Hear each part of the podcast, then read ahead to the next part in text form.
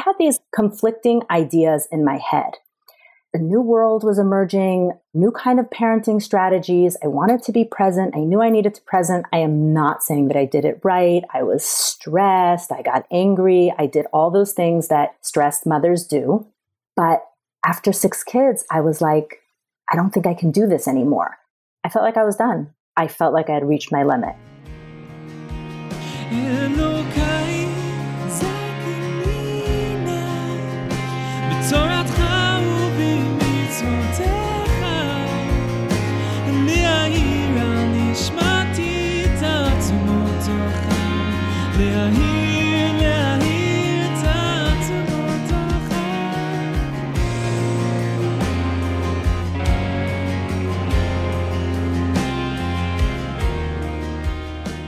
Hello there. I'm Tanya, and you're listening to episode 22 of Human and Holy, a podcast by the Tanya Project, where we discuss spiritual ideas in human terms. Today's episode is sponsored by Rifki Lifshitz and is dedicated to the Rebbe's lamplighters across the globe. To sponsor an episode or become a supporter on Patreon, please reach out at humanandholy at gmail.com. In today's episode, I interview Dina Schusterman about how her understanding of Ein Sof, God's limitlessness within the world and within her own self, has empowered her to make choices beyond her perceived limitations. She talks about expanding her family, stretching herself financially, and sometimes scaling back in one area in order to expand another. Like the universe, we too live in a dance between Ein Sof and Tzimtzum, mirroring the creation of the world. We are constantly exploring our own limitlessness through the limited human vessel that God gave us. Hi, my name is Dina Schusterman. I live in Atlanta, Georgia. We've been on Shlichus here for 24 years. I'm the founding director of the In-Town Jewish Preschool, founding director of Chabad In-Town, the In-Town Hebrew School, and I am busy most days writing a book, a manuscript. A manuscript. Do you want to tell us more? It's a memoir of sorts, but if I knew more, I might be further along my writing. So I am currently figuring out my narrative arc. Okay, nice. It's a process. Writing a book could take years and years.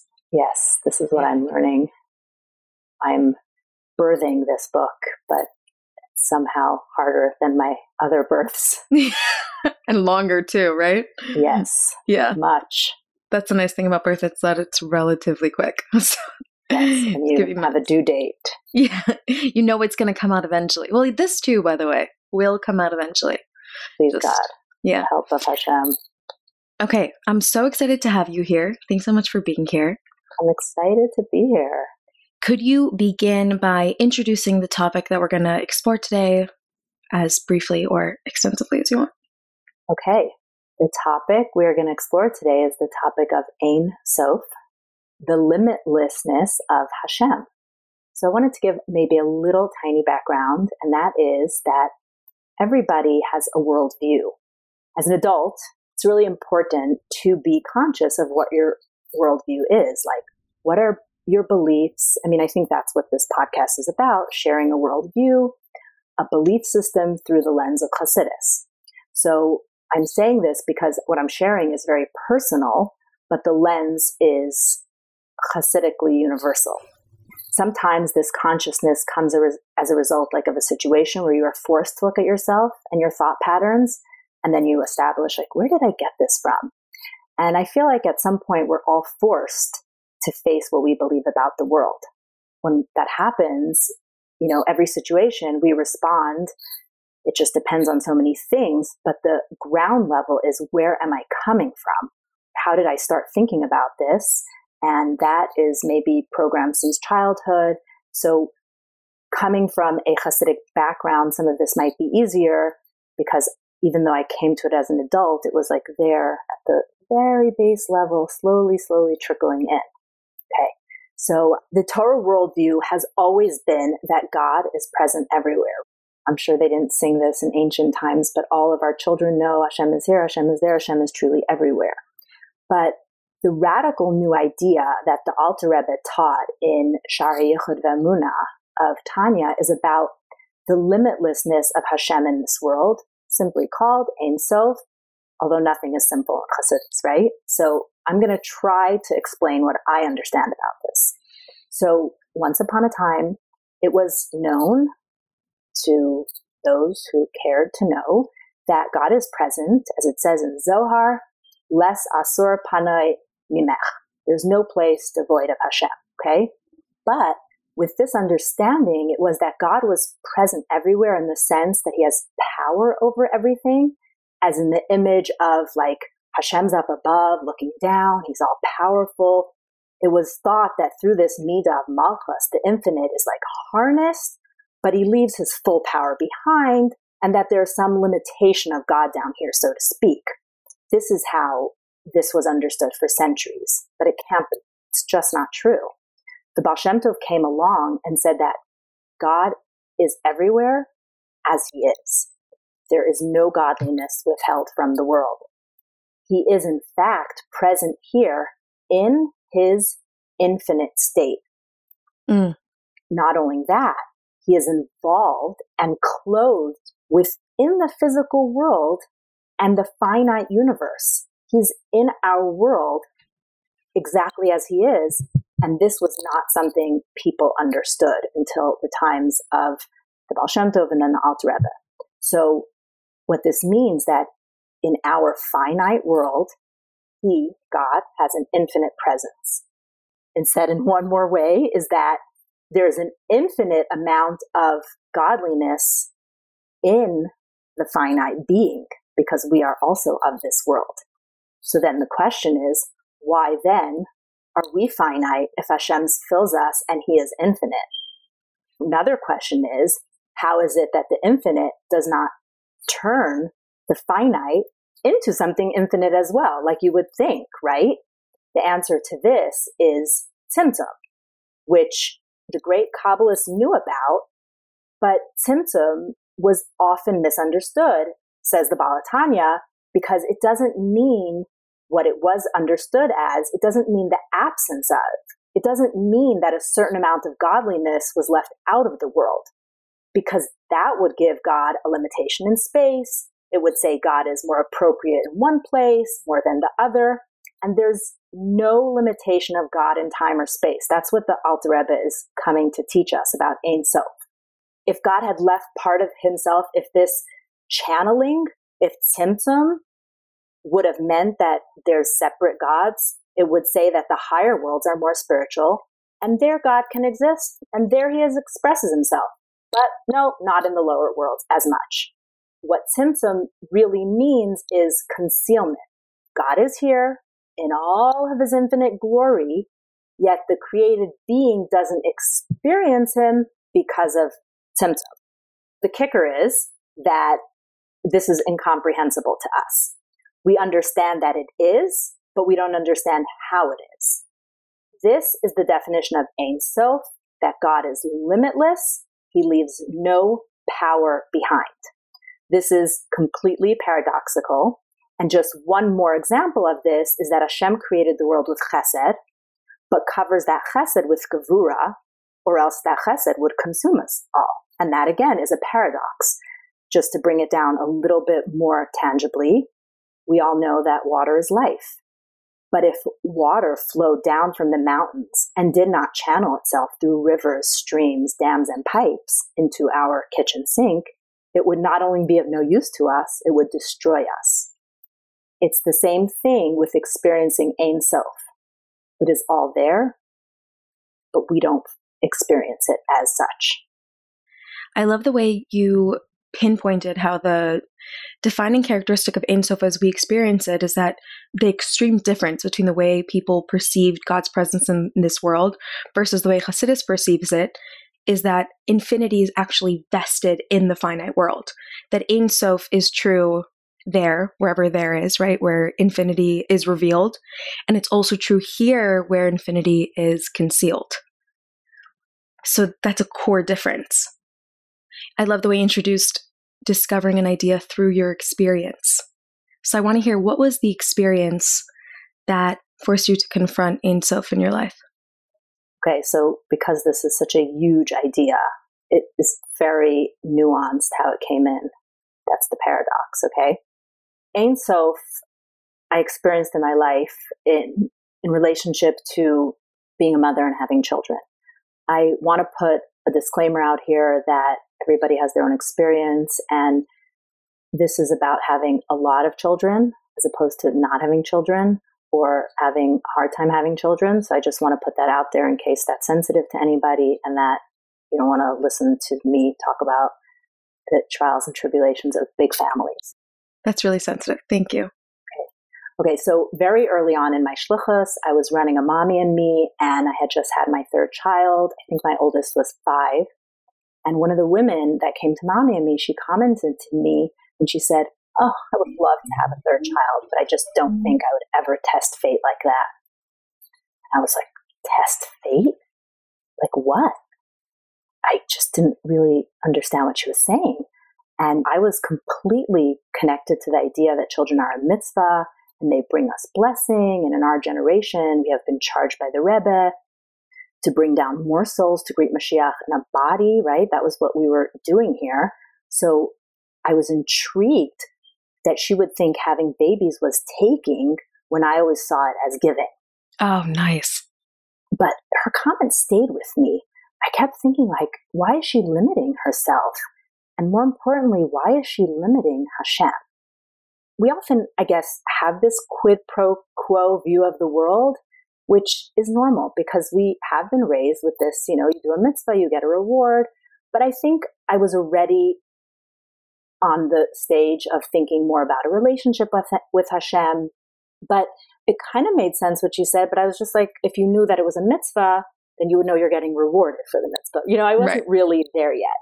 Why do people's comments stay with us? You know, it's not always the reason you think of at the moment. You know, from hundreds of conversations I had with women about children and childbearing, for some reason, her comment stuck with me this whole notion of her being limited. And then, as the years went by, I became consumed with being a mom. And I was unconscious about a lot of things in my younger years, but being a mom was something I was really aware of. I didn't take having children for granted, but I was also really kind of petrified of the interpretation many seem to have of the Rebbe's charge about large families. Like, what is a large family? How many? Do I ever get to stop? Will I be having kids forever? I also felt a lot of pressure to have a large family based on society, Chabad community. There really wasn't anyone to talk to about this. It felt very personal. This was at a time where nobody was really talking about mental health in the way they do today, never mind something much less important, so to speak, than mental health, which is that a mother's well being, just her time, the fact that she can breathe and not feel stressed, and that there's a big price to pay when you are parenting under stress. Like this wasn't really known. But I felt like I could not control life stresses, but I could control the stress of having so many babies at once, right? You know, my mother was a good example of someone who took care of herself, but it was not understood in the way that it is now. It wasn't understood as being so integral to being a good mom. So I didn't have the pieces put together. I just was like grasping at things. I knew that something wasn't comfortable for me. Let's put it this way martyrhood in motherhood was still very highly valued. I can't explain it today. We live in such a different world, but I felt a lot of pressure. What can I say?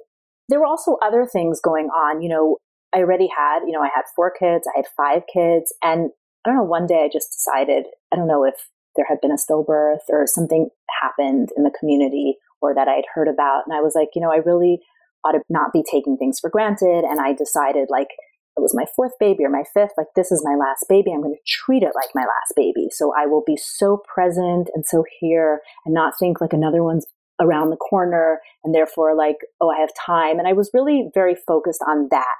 And it was not like unhealthy. I don't think it was more of like a mo- motivational tool. It might sound crazy, but it was just the thing I was doing.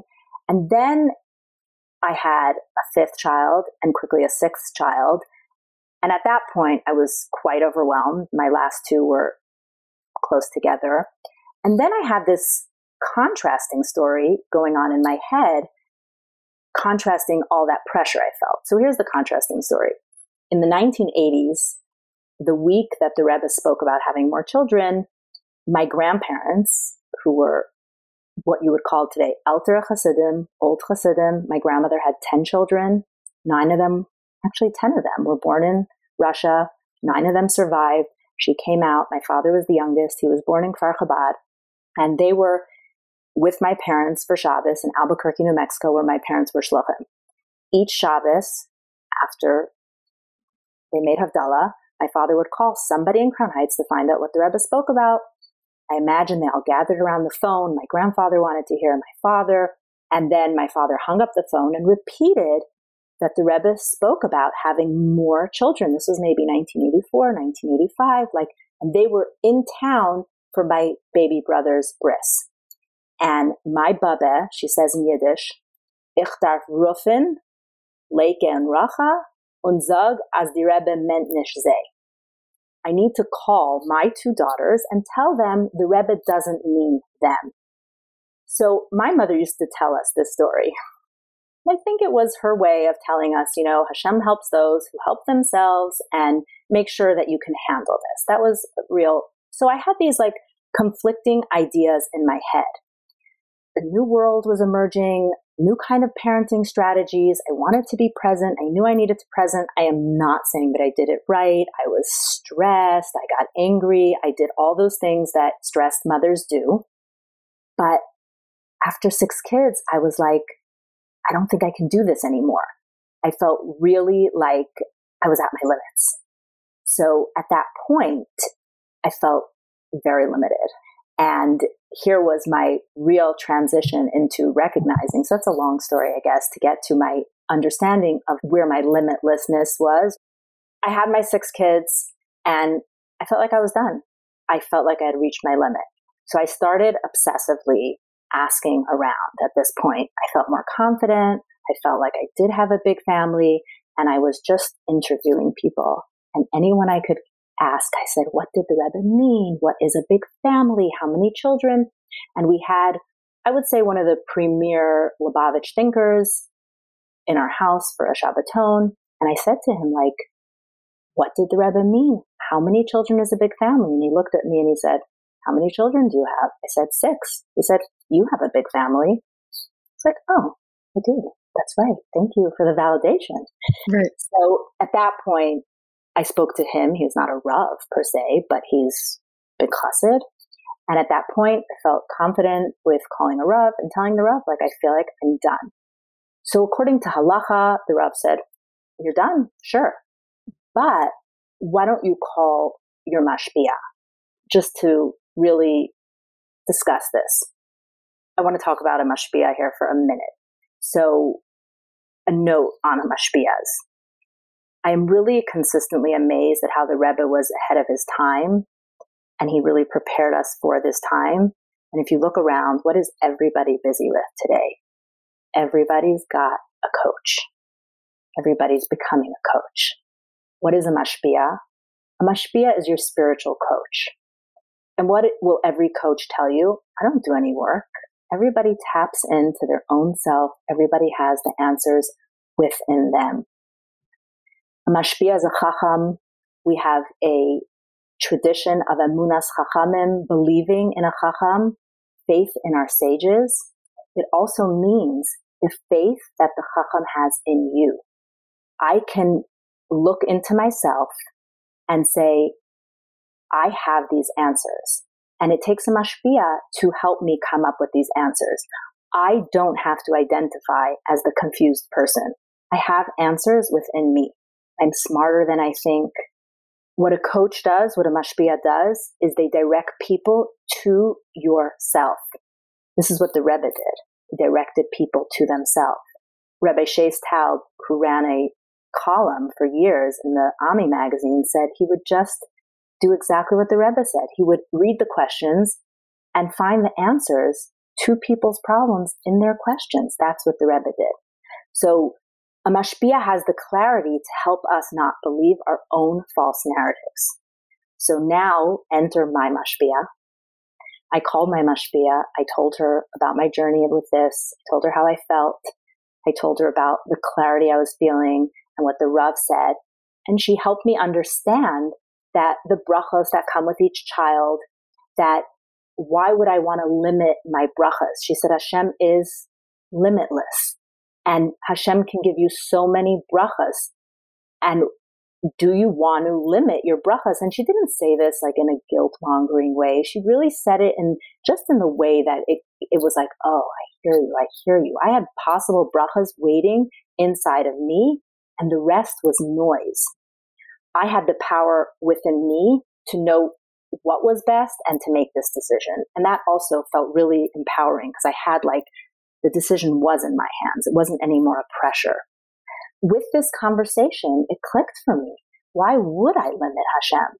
Hashem is limitless. He has this power. And she helped me access this. She helped me access my treasure within, which is my Ein self, my ability to be limitless in this situation. She gave me the power to draw upon my own spiritual depth to go ahead with this decision. So instead of it remaining like in the abstract, I'm confused, I don't know, Hasidus calls this makif, it was just like hovering somewhere. She helped me go into myself. And if Hashem is in me, then actually I have a piece of infinity in me. And she helped me access that.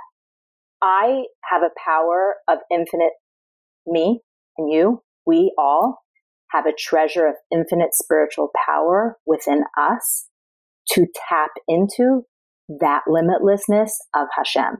And this was my doing it with awareness. It says in the Medrash on Shir Hashirim that Hashem said to the Bnei Israel, Pischu li Pesach echad kechuda shel machat vani poseach lecha kemo pischol shel ulam. Open up for me a tiny opening like the size of a needle, and Hashem will open to us like the doors of a hall, a banquet hall. It's such a beautiful parallel from the story that you said at the beginning of the woman who approached you at the mommy and me and said, like, how are you going to test God like that by having more children?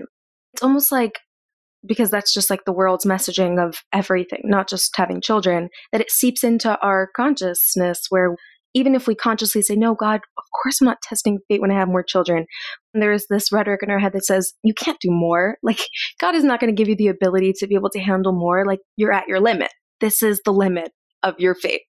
I think it's a beautiful parallel from you as a really young mom to you as a mature mother having six children and having to confront that belief that you like instinctively had when you were young in a way that was, as you said, more conscious and done with awareness. It's beautiful. Right. And and I'm I'm not gonna say that I didn't feel like maybe I was testing fate. Like, what if I get pregnant again and the baby is not healthy? That was a huge worry of mine, even though I was young. It was like more souls are coming down, more kids with special needs. I was I was worried about that. It's true. That's why I think I remembered her words because they they kind of rang true for me. Right. Okay, so what happened next? So I got pregnant and I was just flying around and the summer happened and I was really trying with my last few pregnancies when I had heard that the Rebbe, I heard through Dr. Rosen that the Rebbe had suggested you do that 20 week checkup and do a sonogram if possible. You know, that's what I heard that Dr. Rosen told the men at the kinus that yes, do that 20 week sonogram if it's, if your doctor wants you to. So in the last few pregnancies, I had done that sonogram. Now I was at 22 weeks and I came to the doctor and I said, you know, I've never felt like this. And I feel horrible. And hmm. just because I'm old and it's just because my seventh pregnancy. And he looks, takes one look at me and he's such a, you know, a seasoned doctor. And he's like, let's measure you. Cause he always just eyeballed. He measures me. He's like, you're measuring way bigger. Now I have to say I did not look way bigger, but I was measuring way bigger and the scale doesn't lie. So he's like, we're going to do a, a sonogram come. I sat down on the sonogram table and I had all these rules for my sonogram because they scared me. So I was like, don't take that Doppler over it and say, I see one hand, another. There's a leg. I said, tell me everything at the end. I want to know the fait accompli, not bit by bit. I was, he was like, yes, ma'am. So he's doing his thing. He's doing exactly what I told him not to do. And then he drops it. He says, you are not going to believe this. And with all of my rules and stress and anxiety of what I told him, I knew it was not bad news. I looked at him. I said, no way. He's like, yep, there's two of them. Oh my gosh. I mean, the irony, the, the joy, the beauty, like it was like there was God showing me right in that moment. Just, I mean, it, it this was just the beginning of him showing me like you opened up that tiny needle. You showed your faith. You leaned into the limitlessness. I'm going to show that to you. And you know what? I had those twins and thank God, healthy and on time. And I had a checklist the size of I don't know what. And every night I would worry about this and Google this. And I would had so many things. They, they had to be on time and they couldn't be C-section, had to be vaginal, had to be natural. And I mean, crazy. And it all happened for me. I mean, the second baby was breech and it came out vaginally. Like it was all what I had hoped for. Wow. And I changed completely. I became more patient. I became kinder. I became more empathetic. I became more capable, not in one moment, but my limits expanded. I mean, it was so clear to me. It was jumping off this ability to see Hashem or experience Hashem, even though there is Tzimtzum and it's a journey. I did it. I tried it and it was just so miraculous. Ironically, if I trace back all of my post baby years, those are the years I was most productive. And you know what happens then? Productiveness begets more productiveness. So each baby really, in truth, created more possibilities within me. Hashem shows us his limitlessness. Talk about Ein Sof. It was Ein Sof diapers, Ein Sof late nights, Ein Sof money pouring out. Oh my gosh, yeah.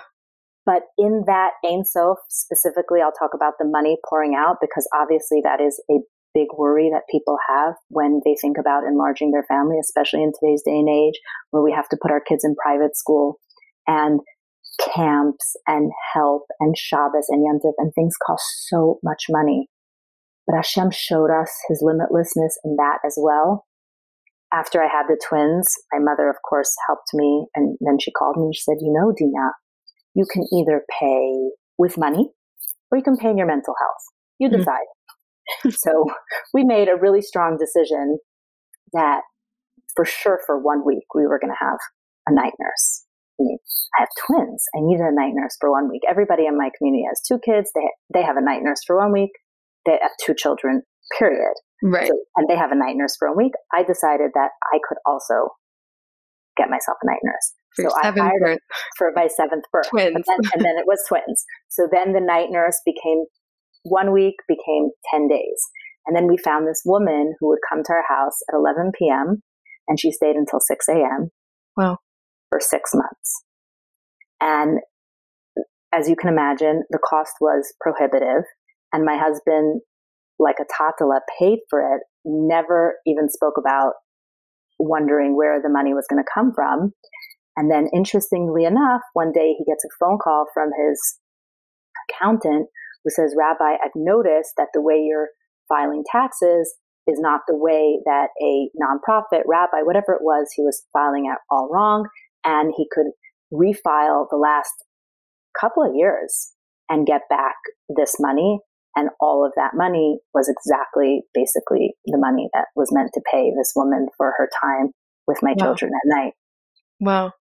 It's like you doubted your ability to have one more child. And God was like, you could have more than one, you could have two. Like you open a needle, and God's like, you could do so much more than that. How did you feel about it being forced upon you? Having twins? I, I never thought of it that way. what I mean is like, how did you feel about the challenge of you were planning on having one more child, and then now you have two? It was like it was so clear. It was like, okay, wow, like this is these are the this is I'm going to get double the blessings. Like it was so so tied up for me in all of this. Like I was giving myself over. Really, I was leaning into this. So I was like, bring it on. I mean, it didn't come without stress and anxiety and right. fears, but I was really, like I said, it was at a time in my life that I was really conscious of what was going on for me. The fact that you're pushing yourself beyond your perceived limits. Yes. And again, I, I want to be very clear that this was my journey. And I felt like because I asked a Rav and then I spoke to a Mashpia, like it played out in a very safe way. And it's just my story. But, you know, I sat at, as actually, wait, I'll tell you after that, I called the Rav back and I said, I had twins. And you know what he said? He said, Dina, your factory's closed. And then I went to the kinus that year, and this is the Chabad Women's Kinus, and there was a, for whatever reason, this was what the theme was at one of the sessions. It was like video after video after video. The Rebbe talking about having more children. And then there was a panel up there of women and the beauty in having more children. I was like, ooh, it's good. I have like my, because I was like, this is so much pressure. Again, right. I, felt, I was like, no, no, no. I, you know, I felt really satisfied and I felt like I was in a good place that I didn't have to carry that anymore.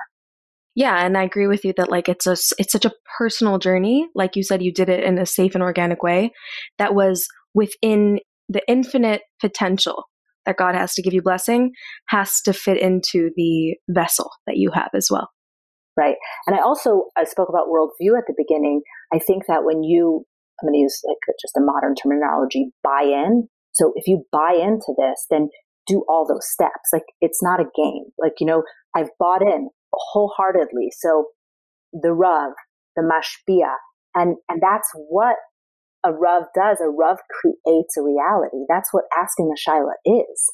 The Rav creates the reality for you. What a Rav says is your reality. So the Rav said, you're done but go speak to Mashpia. And speaking to my Mashpia meant that I was going to have this conversation about blessings. So that all of it was tapping into this very spiritual world that is not exposed. The Mashpia was able to guide you to wade through the noise and find what you wanted. Like you were ready to expand your vessel. You knew you were because you were looking for so many answers outside yourself. And right. as soon as you looked inside, yeah. you knew. Right. But I was re- ready to expand it when it w- it made sense, I guess, if that makes sense. You know, I have to like really understand this. And then that feeling of blessings like over really overcame me. I was like, oh, wow. And that I don't want to miss out on. Would you say that that large scale expansion that you experienced has impacted you in small scale ways since then? Like, was it a big before and after? Was it, or was it just one specific experience where you have experienced it and there's other ways that you have too? Oh, it, it was a big experience that impacted every area of my life. It was like a dam opening. Like I said, I became a more patient mother. That doesn't happen overnight. That's like tiny, tiny, tiny steps. My children will not say to you, the moment the twins were born, mommy changed. They will tell you that it has been a progression since the twins were born. I don't even know if they could necessarily articulate that, but I, me and my husband, we know that I was conscious. I was looking for consciousness, but wow. they opened up something so, it was almost like, how could I do this if I'm not conscious? How could I do this if I'm not patient? It was like I couldn't slide by anymore on just doing good enough.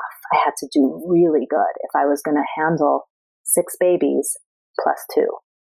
I love that you said that, that you were paying attention more.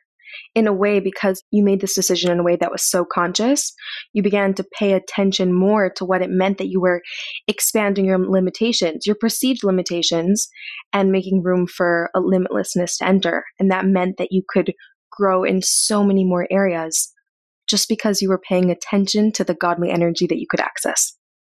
Yeah. I don't know if I knew it in every moment, but looking back, that is that is what happened. And I I mean I, I understood the blessings, I understood the limitlessness, but when you look back, you have just so much more clarity about all this. I couldn't have articulated this the day after I gave birth. It's right. very, you know, it's, it's, it's been a, it's a journey since then. I want to ask you a question specifically about the financial element. Not, you don't have to give your personal experience, but you can if you want to. Just because I think that that's something that so many people ask and question for themselves, not only in choosing to have another child, but also in so many different things that we could be doing where we limit ourselves because you hear stories of people who have taken a leap and God provided for them miraculously. So they opened up a giant cup and God literally filled their lives like a swimming pool. And then you feel like if I open up even a tiny needle, will God provide just that small little space that I created where I'm going to need? What's your opinion on like what is a risk worth taking when it comes to finances specifically? I feel like that's connected to having children, where you're able to push your limits, but you also want to welcome limitlessness into your life without being crazy. It's very interesting that you use the example of a cup because my husband and I, Elio and I, have this thing about vessels, okay? Because when we moved to Atlanta in the 90s, in the late 90s, everybody would tell us that their plate is full. And me and Elio would look at each other and say, their plate is full. I don't know, my serving platter feels full. And then we would look at each other and say, I need to get a new platter. I need a baby tub. Mm, now I need a bathtub. And now I need a swimming pool. So it's about expanding those vessels. So what's worth expanding the vessels for? Everything in the service of Hashem is worthwhile. So if your decision to expand, to take a risk is because you're going to have more children, because you're going to give more tzedakah, because you're going to build an institution, then my worldview, my belief system tells me that's not testing fate. That's leaning into Hashem's limitlessness. Oh, that's really good. That's good. I like that a lot anytime you open it up for the service of God, not because, okay, I'm expanding my budget because we want to start taking more elaborate family vacations. It's like, no, I'm expanding my budget because I want to do more in service of God. Right. Then you can trust that. Mm. And your family vacations will come. more and more elaborate each year. wow, that was really good. Tell us where in your life you still struggle with this. Where in your life you haven't yet mastered opening yourself up even though you know intellectually God will provide, but emotionally it's still challenging to push yourself because you're like, no, no, no, I think this is my limit. So, like buying myself new pajamas. It's like, I'll wear the same ratty pajamas. I'm like, the kids need pajamas. I just ordered camp stuff and then the kids' new shoes and the tuition bill and the camp. I'm like, whatever, I don't need new pajamas. But Dina, buy yourself the darn new pajamas that's just kind of encapsulates it. But where do I struggle this with limiting beliefs? My children. It's limiting to think that all of your children are the same. Naming their behavior and boxing them in is limiting them. And because we've limited ourselves, we end up limiting our children, but our children are limitless. They don't belong in a box. So of course I struggle with that when I see things I don't like and I want to name it, but I don't need to because th- whatever I'm seeing can go in a thousand different directions. And please God, it will all be positive. I mean, I have moments of fear, right? Self doubt. Writing my book is, is feels very limiting at times because I'm always somebody's better or nobody's going to accept it or I have the most rational reasons why it won't be published, which is that I don't have such an interesting story to tell in this woke world of 2021, or I'm Jewish and right now people don't want to hear from Jews. I don't know. I could tell myself so many different stories, but that's that's limiting myself. And I actually talk myself down from that self doubt, imposter syndrome, whatever it is I'm in, and the imposter syndrome is really about whether I'm a good writer, not whether I should write a book, because I feel like people should hear my story. I'm a shlucha, and this is what the Rebbe wanted for us to spread our stories to the outside. But I talk myself down by by telling myself, like, don't limit yourself, Dina.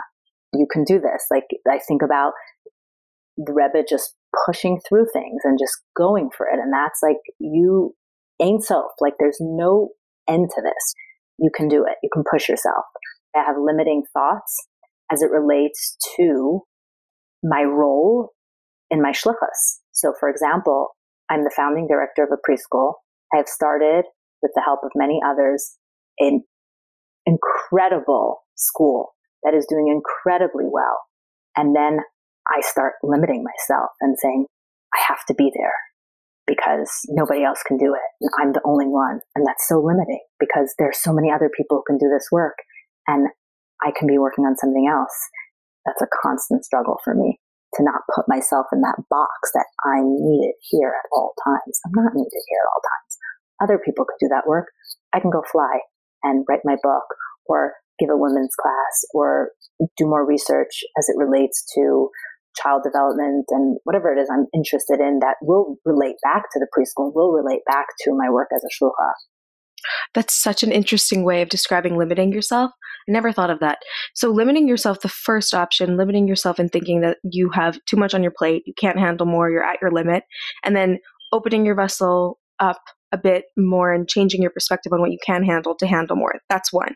But then the second one is really unique in that you said, I limit myself in thinking that I need to be doing X when really I could be expanding myself and doing Y. So maybe you played a really important role in founding this preschool and you still do on a day to day basis, but that doesn't mean that you have to limit yourself by, you can pass on certain tasks to other people so that you have more space for something else. So sometimes we limit ourselves by doing more. And sometimes we limit ourselves by thinking we're the only ones that can do it. Right. It's like uh, you were talking about being a stressed out mother. What comes to mind on Rifki this podcast, she spoke about how we limit our ability to be mothers by thinking that being a mother means doing the laundry, washing all the dishes, mopping the floors, making gourmet dinners, whatever it is, that you're literally limiting your ability to do so much more when you think that that's your task. Right. So there are people who I have put in place in the preschool. I have an amazing director. And then I have this debilitating fear like, I need to be there. So I limit myself to go back there, but it's thriving. She's limitless in that position. She's doing a great job. And I can move on to other things. And like you said, I can do more and I can do less because I'm doing less at the preschool, but I'm doing more in my life. Yeah. And the preschool is doing better as a result because it needed that person because I have my limits and my organizational skills and those kind of things. Right. Let's be real. Yeah, of course. Like in a way you you tap into your limitlessness a little bit when you recognize your actual human limitations. Even just getting a night nurse I think is it represents this whole idea. Getting someone saying, "I know my limit the limitations of my mental health. Like what type of sleep I need in order to function as a mother. And recognizing those limits is what allowed you to open yourself up so much more to literally having two more children, which anyone would say is a huge expansion. Yeah, uh, yes, yes. Hmm. That's very interesting, actually. That reminds me of the idea of Tzimtzum, that in order, for, that you said this, that in order for God to express himself in this world, he needs to limit himself so that we could contain what he gives us. So, in order for God's infinity to be vested within us, we have to recognize our own limitations, how we're going to make it work to expand our vessel. One doesn't contradict the other. So, when you recognize your limits, you don't say, okay, I recognize my limits, so I'm going to stop there. No, I recognize my limits. I put a system in place to expand in a way that works. So, that's my own Tzimtzum. I like it. Yes, yes. Oh, so and that's beautiful. the paradox, and that's again, that's the paradox of it all a teacher once said to me, one of the teachers in my preschool, actually one of our mentors, our coaches, she said to me, all great truths are a paradox. So thinking back to getting that night nurse allowed me to be less stressed and allowed me to be a better mother and then feel good about all these children and enjoy my blessings and get better at it. Because once you enjoy something, you want to do it more. And then if you do it more, you get better at it. So that was that whole trajectory of blessing that came with the babies. I love that. Wow. I'd love when at the end I'm like, I see all your points coming together in this beautiful tapestry. Really, really beautiful. Okay, hit us with some tips. What would you tell to anyone who is, to me, I'm, I'm limited in all the ways. To anyone who feels limited, how to step into that place of limitlessness a little bit more. Okay, so siyata dishmaya, help from Hashem, prayer, you know, the basics, but it's the worldview idea. You know, I would say to wrap your mind around it, get comfortable with these concepts. If you didn't, you didn't come to this naturally, learn more about this because the more you learn about this, if you intellectualize it at the beginning, you'll you'll start being able to feel it inside of you if it didn't come naturally this feeling. Some some people might be listening to this and being like oh that resonates. Yes yes yes. And then some other people like I like what is she saying? So the more you learn about it so again wrap your mind around this. Get comfortable. And then this concept of emunas chachamim our belief in our smart people in our mashpiyim and then their belief in us. Get rid of that false self concept I would say that this is the Hasidic version of manifesting, but it's actually doing the work of it, right?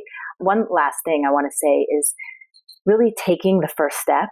So test this in one area of your life. We all grew up singing this with our campers, you know, Kol ha'olam kulo gesher tzar ma'od.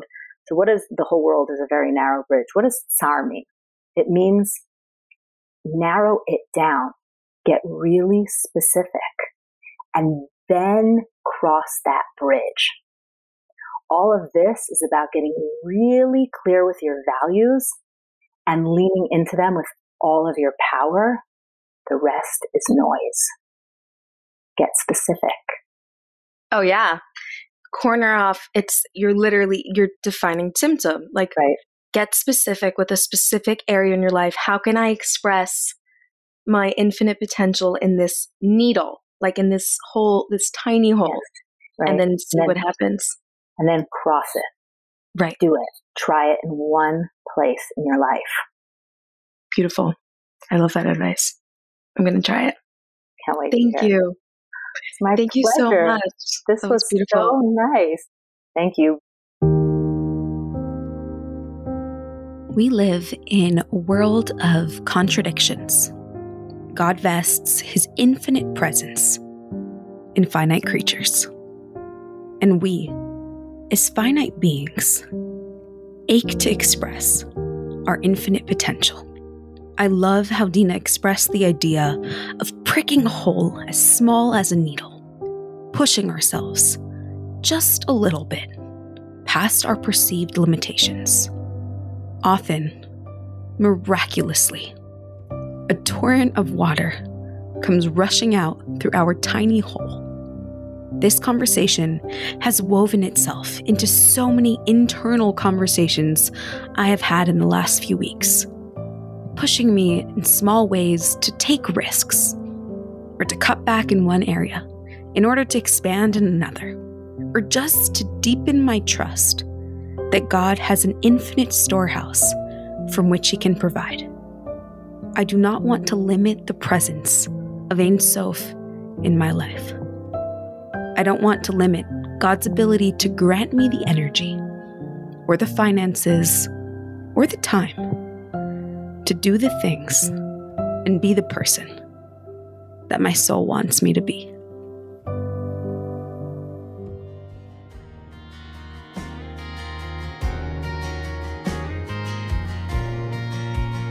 אלוקיי זכני נא בתורתך ובמצוותיך לחבר את נשמתי תמיד אליך מחבר לחבר Thank you so much for listening. I hope you enjoyed today's episode.